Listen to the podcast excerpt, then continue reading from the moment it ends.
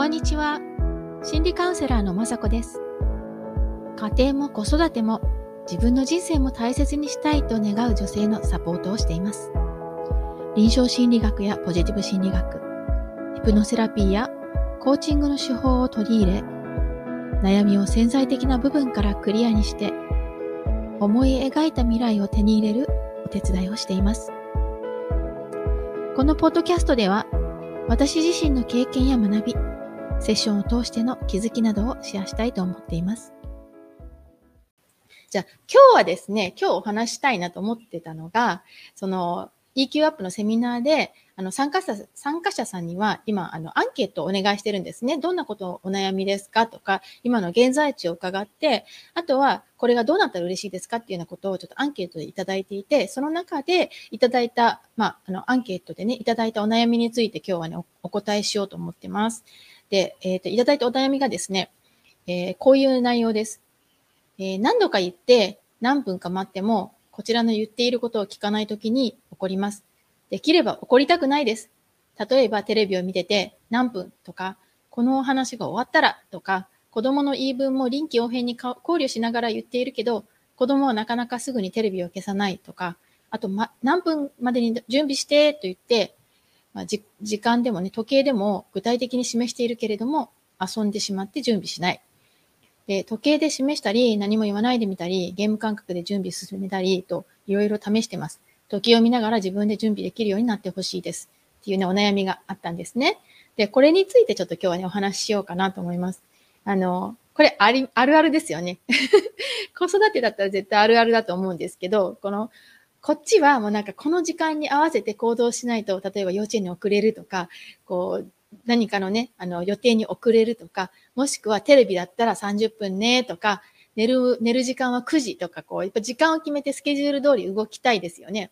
私たちママだったら絶対子供をね、そういうふうにやっぱスケジュール管理しながら、毎日の生活のルーティンをこうちゃんと立てながら、こう、ね、あの、ちゃんと動、なんていうかな、生活のリズムをね、作ってあげたいと思って、こう、やっぱ声掛けしますよね。でも、子供はなかなかそれを聞いてくれない。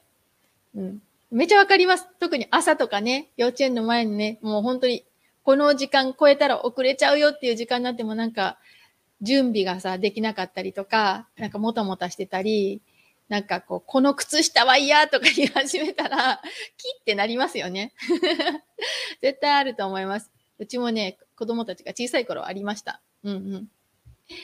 で、あの、本当にこれね、もう多分永遠の悩みなんじゃないかなと思ってます。で、あの、まずね、その子供が時間を守れない、ね、守、守らないというよりは多分守れないって言った方がいいかなと思うんですけど、その守れないのは、一概にその子がいい加減な性格というわけではなくって、それやっぱ子供特有のね、こう心心理とかね、思考回路が働いてるからなんですね。で、子供って本当に好奇心が旺盛じゃないですか。あ、これなんだろうとか、あ、これ面白そうとか、だからその好奇心がすごいやっぱ大人と比べてすごいあるんですね。新しいこととか、初めて見たこととか、面白そうとか、動くものとか、そういうことを見たらもう、はって飛びつく。で、それはなぜかというと、子供は今成長してますよね。で、成長しているということは、いろんなことを吸収しているということであり、で生まれた時はまっさらで何にもない状況から、いろんなことを吸収して学んで、わ、こう、もう学んでるんですよね。自分の環境から学んでる。その学びを、あの、促進させるのが好奇心なんですよ。好奇心がないと学びって起こらない。うん、で好奇心がある方が学びがすごく促進されるんですね。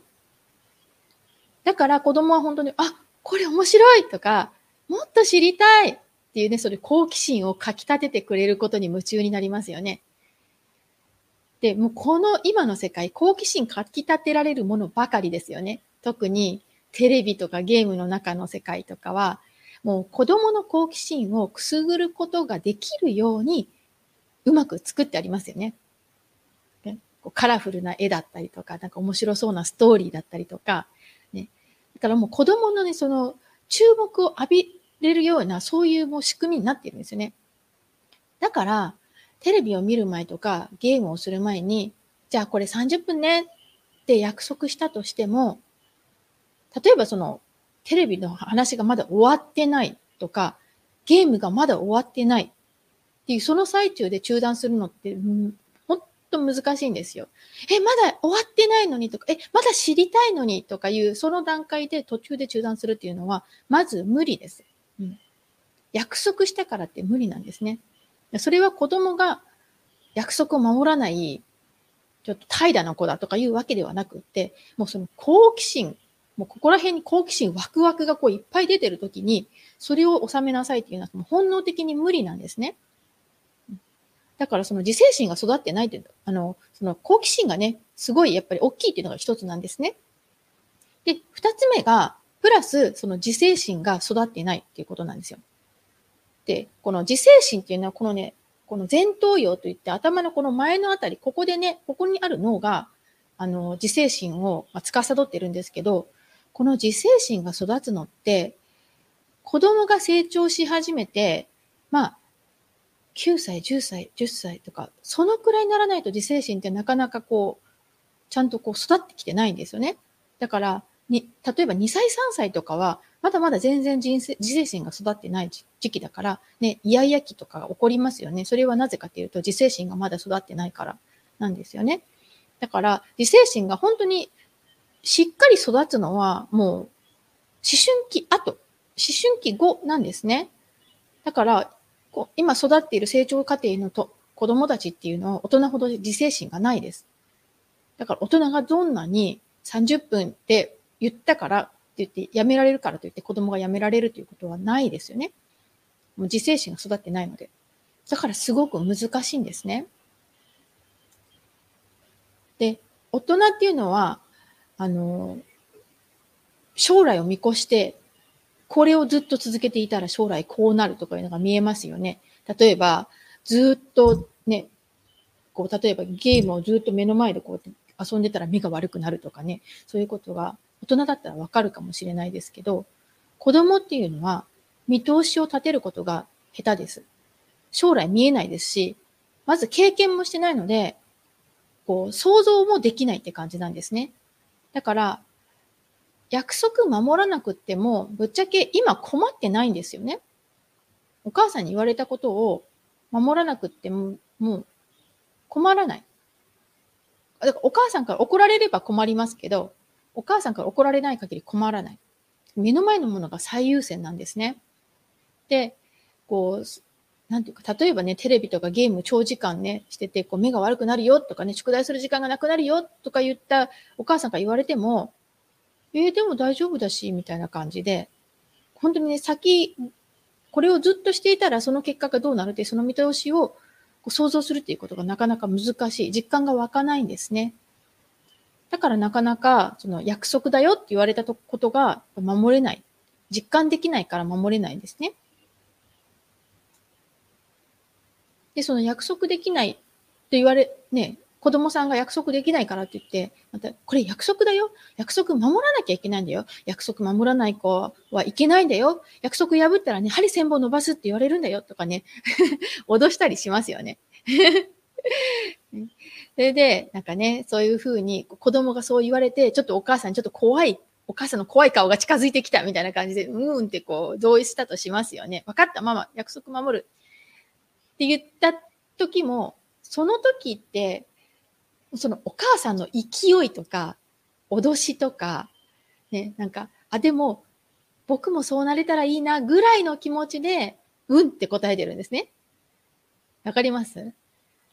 約束が最優先事項ではないんですよ。親からすると、もう最優先事項ぐらいに守ってほしいって思って、それくらいの勢いで言ってるかもしれないですけど、子供にとっては、う、お母さんちょっと怖いよみたいな感じで ちょっと怖いから今のところう、うんって言っとこうみたいな感じで、うんって言ってる。うん。でも気持ちとしては絶対守らないといけない最優先事項っていうふうに思ってなくって、まあそうできたらいいなぐらいの気持ちなんですよ。だからそれと、子供のそのそうできたらいいなぐらいの願望とお母さんのこれ最優先事項だから絶対守ってねっていうその考え方とではすごいこうギャップがありますよね。ね。だから、で、その子供がね、まあ、守れなかったとします。そしたらお母さんが、さっきちゃんとお約束したよね。なんでお約束守れないの？守れないかママ嫌いとかね。また言われちゃってね、子供もまだビエーって嫌いは嫌だみたいな感じでビエーって泣く。うん。でも、あの、なんていうの？そういう、こう、最優先事項としてね、子供って感じてないので、それを親がどれだけ言い聞かせたとしても、あの、それがちゃんとこう、なんて言うんだろう。本当にやらないといけないことっていうふうにね、思えてないんですね。だから守れないんです。で、そのお母さんに脅されるとか怒られるとかそういうことを繰り返してると何が起こるかっていうと、約束を守ろうと思う子も多分いると思います。もう約束、でもその約束守ろうっていうのはどちらかというと、恐怖に対して、その恐怖を避けようと思って守らなきゃ。守らなかったらママに怒られるとか、守らなかったら何か怖いことが起きるとか、守らなかったら鬼が来るとか、おまわりさんに捕まるとか、そういう感じで、その恐怖を抱くから、しぶしぶ、まあ、その約束にね、従うかもしれないですけれども、逆にもしかしたら、もう約束嫌いになるかもしれないですよね。お母さんに約束って言われた、それをうんって言っちゃったら後で悪いことが起こるから、守れないかもしれないから、だったら今度から迂闊に約束なんてしない方がいいかもしれないと思って、曖昧になんかちょっと、うーん、みたいな感じで、知らないふりするとかね。曖昧な返事するとか、しちゃうようになるかもしれないです。で、その時に、私たち何でも約束ね、約束ねって言って子供と約束って作りたいと思いますけれども、約束の数が多ければ多いほど子供たちは混乱します。これも約束、あれもしちゃいけない、これはダメ、これはこうするべき、これはこうなのとかいうふうになんか、いろん、お家の中にいろんな約束があると子供たちって混乱して、どれも守れなかったりとかするので、本当にね、必要な最低限の約束しか作らない方がいいです。特に子供が小さい時とかはね。これも約束、あれも約束、この前言ったじゃないとか、この前ママお話ししたよねとか言われても、えー、どの約束だっけって感じ、子供はね。でも怒られるからシュンとして、はい、はい、はいって聞いてるけど、でも頭の中ではどの約束どの約束あっ、これもあったよね、あれもあったよね、ママいつも約束って言ってるよね、みたいな感じで。どの約束って思うので、お母さんが覚えてるからって子供が覚えてるわけではないので、うん。約束はなるべくこうシンプルにしてあげた方がいいですよね。だから、自分がこれも約束にして、あれも約束にして、これも守らせるようにしたいし、あれも守らせるようにしたいって思った時に、そのルール、まあ、その時間のルールとかはね、本当に本当に必要なものなのか本当に本当にそれを守らないと何か悪いことが起こるのか？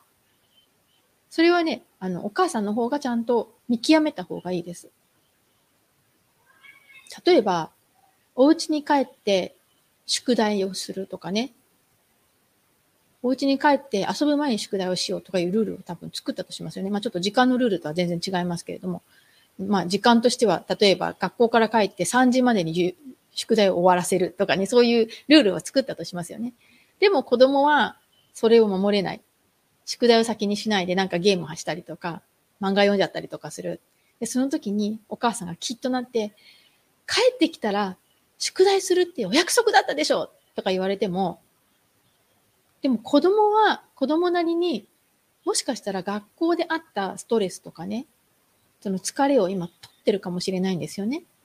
え、もう一日中勉強してきたし、ちょっと休ませてよって思ってるかもしれない。お母さんからすると、先に宿題して後で遊んだ方が、いっぱい遊べるからいいじゃないって思うかもしれないですけど、子供はもしかしたら、えー、もう学校でこんなに頑張ってきてるのに、家に帰ってもまだ休ませてもらえないのっていう感じになっちゃう。別に後でしたって今したって、やることには変わりないからいいじゃん。ね。別に夜したって今したところで、やること変わらないし、今ちょっと休ませてっていうふうに思うかもしれない。うん、だからその、お母さんがルールだ、ルールとしていいと思ってることであっても、それは子供が納得してるルールじゃないかもしれない。本当は必要じゃないルールかもしれないので、そのルールを本当にね、精査して必要なものだけにした方がいいかなって思います。でね、本当にそのルールが必要であったら、まずはそのルールを守らないと本当にどんなことが起こるのかとか、守ったらどんないいことが起こるのかとかいったことをやっぱり子供たちに話して、子供がそれに納得する。そういうそのメリットをね、ちゃんと教えてあげることが必要なのかなと思います。で、親の私たちからしたらもうこうじゃない、これがいいとか思ってるかもしれないけど、子供も言い分があると思うので、例えばさっきの宿題の例だったら、どうして宿題したくないの？今したくないの？今やったらもうあとずっと遊べるじゃん。子供たちにちゃんと聞いてみる？子供の言い分をちゃんと聞いて、そしたらそこから自分の、まあ、言い分とね、照らし合わせて、妥協点が見つかるかどうか、余裕を持たせることができるかどうかっていうのはね、ちゃんとこう、見てあげた方がいいですよね。もう自分、私が言ったことは全部もう正しいですって押し付けてしまうと、子供は多分反発しかしない。ちっちゃ、ちっちゃい時は多分それでも、あの、従うと思うんですね。子供もね、9歳、10歳くらいまではね、ママ、ママが第一だし、ママが第一だから、ママの言うこと聞きますけど、そういうやり方が通じるのは10歳くらいまでで、そしてもう10歳過ぎると今度ね、思春期、プレ思春期とかなるので、自分で考えられるようになるし、お母さんが一番じゃなくなってくるので、そうするとやっぱりそこでこう反抗し始めたり、言い返したりとかするかもしれないです。うん。うちの子が読んでます。はい。どうですかね？何かもしね、あの、話聞いてて、あの、質問とかあったら教えてくださいね。で、あとその、時間をね、守れてないとき、子供がその約束した時間を守れていないときに、すぐに叱るのではなくて、こう、子供がどんな行動をしているのか、それをちょっとこう、観察する余裕を持っていただきたいなと思います。その時間を守れていないで、こっちはなんか次、次の行動にも移ってほしいですよね。なんか歯磨きする時間とか、寝る時間とか、次の行動に移ってほしいんだけれども、それをその行動に移ってないっていうことは、今夢中になっている何かがあるっていうことですよね。今他にやってることがあるっていうこと。でそれがまあ、おもちゃで遊んでることだったり、テレビとかね、ゲームとかかもしれないですけど、そこでちょっと一息ついて、何に夢中になっているんだろう。何がそんなに大切なんだろうってちょっと観察してあげてください。子供としてはもう時間に遅れるから早く早くってね、その不安の気持ちがね、高まってる時って、やっぱそういう子供を見る余裕ってないですよね。でもそこでちょっと深呼吸して、子供は今何に夢中になってるんだ？なんでそんなことに夢中になってるんだっていうのをちょっと観察してあげてください。何面白いと思ってるんだろう？何をそんなに夢中になってるんだろう？そしたら、その夢中になってることにまずは、やっぱり、そ、そこ、そこに親がこう合わせてあげないとダメですよね。うん。ゲームに夢中になってて、ママ待って、まだちょっと今ゲーム終わってないからって言って、何もママご飯作ってんだから早く来てよとか言うんじゃなくって、あ、そうなんだ、ゲームしてるんだ、何、何してんの？とかいう感じで、ちょっとゲームの中で、え、これがね、って子供が話し始めてくれるかもしれないし、もうちょっとしたら終わるから、ママそれからご飯食べていい？とか言言ってくると思うんですね。で、ご飯食べたい、食べたくないと思ってるわけでもないし、幼稚園に行きたくないと思ってるわけでもないし、歯磨きしなくていいと思ってるわけでもないし、早く寝ないといけない、早く寝なくてもいいと思ってるわけでもなくって、でも、今夢中になってる、すごい、今こう好奇心をすごい引っ張られてる何かが目の前にあるから、次の行動に行けないから、今何してるのってちょっとそこに、あの、目を向けてあげて、で、あ、何してるんだね、ぐらいでもいいので、ちょっと声をかけてあげる。だったら、ママはもう今は、ね、この、これをする時間だと思うんだけどね、もう今、準備しないと幼稚園に遅れちゃうかもしれないんだよね、とか言ってあげると、子供も、あ、は、はそうだなと思う。分かった。じゃあすぐ終わるからちょっと待って、みたいな感じになる。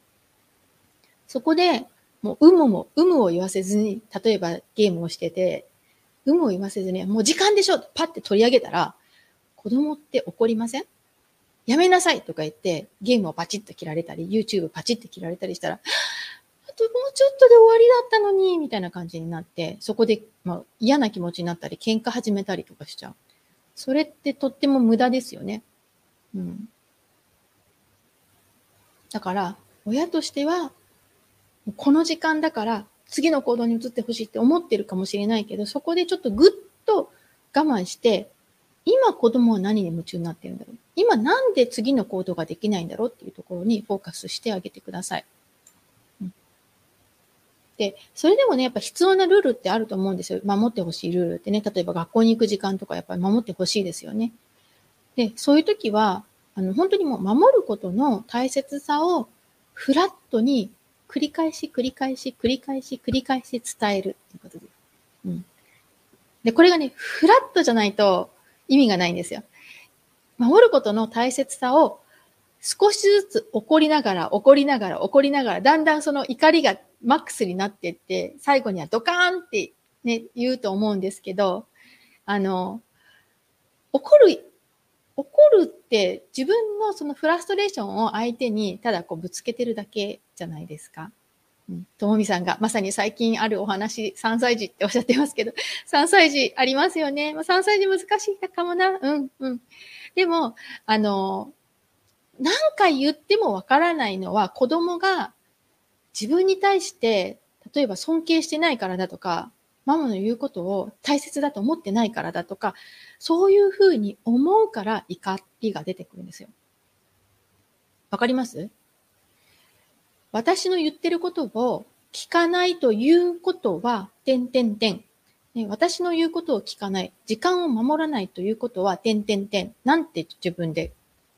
そこにこう考えが出てきます？うちの娘が時間を守らないということは、例えば、この子は怠け者だとかいう言葉が出てきたり、この幼稚園に行く時間を守れないということは、この子は学校に行くことを大切に思ってないとかね。なんかそういうふうに何かこう、自分が言ってることを守ってくれないということが、何かしら悪いこと、悪い結果とか悪い意味付けをされてるんですね。その悪い意味付けをちょっと探し出してください。自分がどういう悪い意味付けをしてるのか。例えば、私のことを尊敬してないと思ってると、か約束を守れない子に育った。多分何かあると思います。うん、皆さんね、私との約束を守れないということは、点々点の後の文章をちょっと探してみてください。自分の中でどういう意味付けしてるのか。うん、で、その意味付けが自分の怒りを呼んでるんです。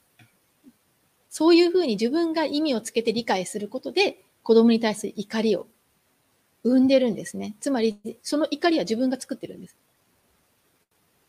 でも子供は、さっきも言ったように、ただただ好奇心で、ただただ面白くて、ただただ楽しくて、これをやりたいって思ってるだけなので、別にそこにお母さんが思ってるような意味付けを、って全くないんですよね。ほとんどないです。うん。なのに自分が勝手に意味付けして自分が勝手に怒ってるっていう、その、その図があるっていうのはね。だからそういう意味付けで子供がね、時間を守らないっていうのを見るのではなく、あ、まだ子供だから時間守れなくて当然だよね。あ、今何かすごい楽しいと思ってるものがあるんだよね。あ、今何かすごい学んでるんだなって思ってあげることで、多分、その自分の怒り自体もコントロールできるようになるんじゃないかなと思います。でも、ね、時間があって守らないといけないっていう時は、何時までねっていうのを伝えて、なんでその時間に行かないといけないのか、その時間に行ったらどういういいことがあるのか、ね、もしそれに遅れたらどういう悪いことが起こるのかっていうのをフラットに伝える。こうなるよっていうのをフラットに伝える。そうすると、怒る必要ないから、うん。その自分の声のトーンが上がることもないですよね。ただもう一度何回も何回も繰り返して、行くよ、行くよ、もう時間だよ、遅れちゃうよって感じで。うん。イメージとしては、なんか保育園の先生みたいな感じです。保育園の先生って、ね、園児がやらなくても怒らないですよね。怒ってる保育園の先生、あまり見ないですよね。ただ繰り返し、なんとかちゃん、何があるから、おいでーみたいな感じでやってますよね。別にそれは、なんて言うんだろう。A 君と B 君と C 君がいて、A 君と B 君はもう先生のとこ来てて、で、C 君だけちょっと遅れてる。で、そういう時に、先生はその C 君に向かって、怒り、怒りを言って、も、遅れたらもう何も、もうご飯食べれないよとか言わないですよね。じゃなくて、あら、もう A 君と B 君もう来てるから C 君もおいでおいでよみたいな感じで、あの、フラットに多分呼べると思うんですよ。だから、いつもフラットにやってほしいことをただ伝える。うん、で何度も伝えることは必要かもしれないです。この前言ったでしょ？ママに何度も言わせないで、みたいな感じになると、子供も、えー、っと、って思う。うん。でも、この前言ったって言っても、ママいつも何か言ってるからな、覚えてないな、みたいな感じになっちゃうと思うので、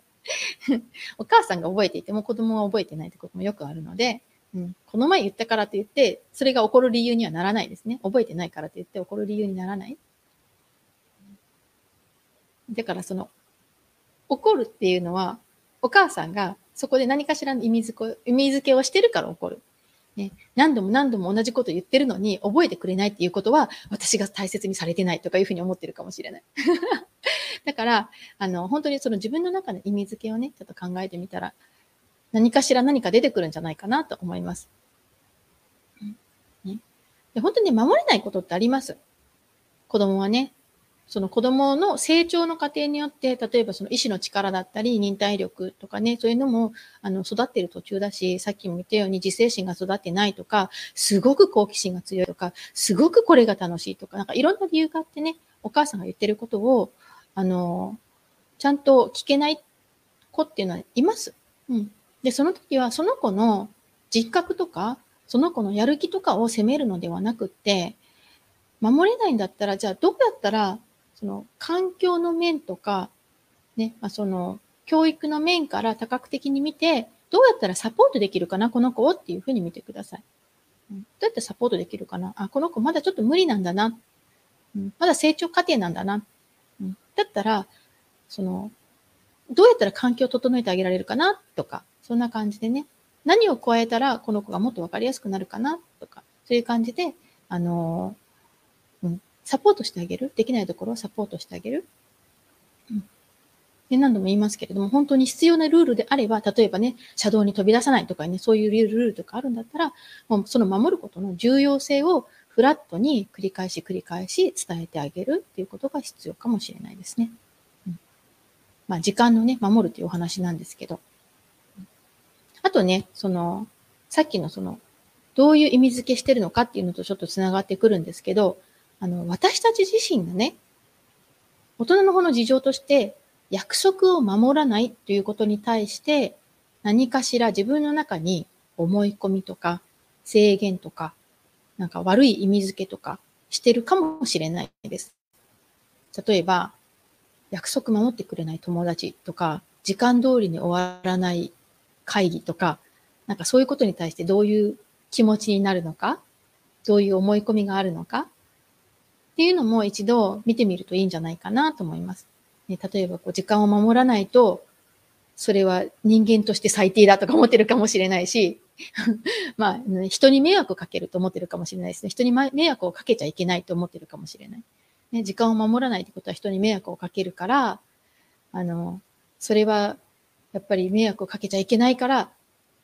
ていうね、そういうふうに考えてるかもしれない。それっている一種の、あの、思い込みだったりもするんですね。だから、あの、一度ね、自分がどういうふうに考えているのか、その時間っていうことに対する、時間とかね、約束とかいうことに関して、自分がどういうような思い込みを持っているかっていうのをね、一度ね、あの、ちゃんと見てみたら、なんとなく、あ、なぜそういうふうに私は子供に対してイラッとするのかなとかいうのがわかるかもしれないです。うん、ともみさんね、子供ね、時間守れなくて当然、当然なんですよ。なかなかね、島次郎くんの時計とかね、見せてもね、なんかポカーンとしてるんですよね、子供って。うん。でも、あの、多分人間の特性としてそれ普通なんじゃないかなとか私は思ってます。なんか、まあ、私海外に住んでいるので、結構、まあ、マレーシアとかはね、時間は合ってないようなもので、バスなんて時間通りに来ることはないし、ねみゆこさんが、約束時間は守らなければならないという価値観めっちゃありますね。ありますよね。うん。で、その約束時間守らないといけないという価値観がどこから来たのかとか、本当に本当にそうなのか？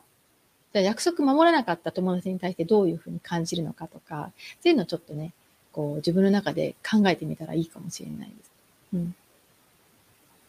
なんか、まあ、特に日本はね、時間にすごく厳しい社会でもあるから、私たちも学校の時もね、もう5分前行動とかさせられてたから、なんか時間守るの当たり前って感じなんですけど、海外出たらそうでもないですよね。もう電車もバスも時間通り来ないのが当たり前だし、修行時間が始まっても会社の中でみんな朝ごはん食べてるし、マレーシアとかは結構適当なんですよね。うん。なんか言われた時間の多分みんな10分後ぐらいに集まってくるとか、なんかちょうどに行ったら早かったねとか言われるとかね。そんなこともあるので、その時間とかね、約束に関しても、いろんな考え方がある、あって、別にどの考え方選んでもいいんだなっていう。うん、そんな感じでね、あの、ちょっとこう自分の窮屈な時間とか約束っていう考え方を少し緩めてあげる。うん、と、あの、子供に対してそ、そこまでせかさなくても良くなるのかなっていう気がします。そんな感じで今日の、まあ、ポッドキャストライブお話、気がついたらもう30分以上話してましたけれども、いかがだったでしょうか？もしね、後で見た方でも何かコメントとかあれば書いておいていただければね、後で、あの、コメント、あの、返したいなと思ってます。はい。じゃあ今日、あの、コメント入れてくださった皆さんありがとうございます。で、本当来週から、あの、まあ、3日間にわたってね、EQ アップのマスタークラスをやります。で、まあ、こんな感じで皆さんとお話ししながら、あの、進めていきたいなと思ってますので、ぜひぜひ興味がある方は、参加してください。で、テーマは、怒りに関するテーマなので、怒りですよ。怒りのことでちょっと困ってらっしゃるとことか、もしくはそのお子さんの怒りに困ってるとか、うん、まあ、自分の怒りもそうかもしれないし、旦那さんの怒りとかに困っている方でも、あの、その怒りのメカニズムに関してお話したいなと思ってますので、何かにためになることがあるんじゃないかなと思います。あ、みえこさん。私は時間に対してもう少し緩めて大丈夫な環境にいるからもう少し緩めます。はい。ですよね。うん。周りが緩めてもいいような環境にいて、自分だけこう一生懸命ね、厳しくしてることにどれだけ意味があるのかなって考えるといいかもしれないです。うん。サホさん。8歳の息子にあまりうるさく言うのをやめたらルーズになっていく姿を見ていられず、次またルールにうるさくなってしまってました。うんうんうん。そのルーズになっていくというところが思い込みかもしれないです。うん。ね、あの、ど、な、どういう行動がルーズで、どういう行動がルーズじゃないのか。その子自身がちゃんとやるべきことをやっていれば、私は、それはそれでいいのかな。例えば宿題をちゃんとやり、やり終えてるとか、うん、一日でちゃんとシャワーもして、歯磨きもして、ちゃんと礼儀正しくしてるとか、うん、寝る時間もちゃんと守れてるっていうのだったら、その、ルーズになるってすごく主観的な考え方ですよね。人によってルーズだと思う人もいれば、ルーズじゃないっていう人もいるので、その辺もあの、自分の価値観がどうなのか、ルーズになっているっていう姿がどういうことがルーズになってるって思ってるのかっていうのを、ちょっと、あの、自分の中でね、確かめてみたら、何かしら、何かこう気づきがあるかもしれないです。はい。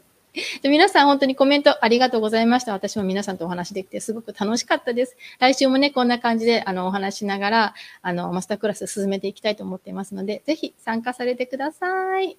うん。はい、みえこさん、子供を観察するフラットに伝えるを早速実行します。ありがとうございました。はい、こちらこそありがとうございました。皆さん見てくださってありがとうございます。それじゃあ、また来週、あの、お会いできる方、お会いしましょう。失礼します。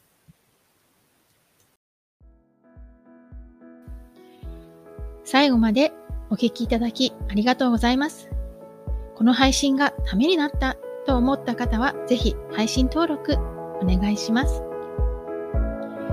ただいま、子供の自己肯定感がアップする魔法の50フレーズという無料冊子をプレゼント中です。海外在住の心理カウンセラーによる子供の自己肯定感が上がる声かけのヒントがたっぷりの無料レッスンです。ご希望の方は、ショーノートのリンクからダウンロードください。URL は greenbeautylab.com forward slash magic greenbeautylab.com forward slash magic magic magic ですね。では今日もありがとうございました。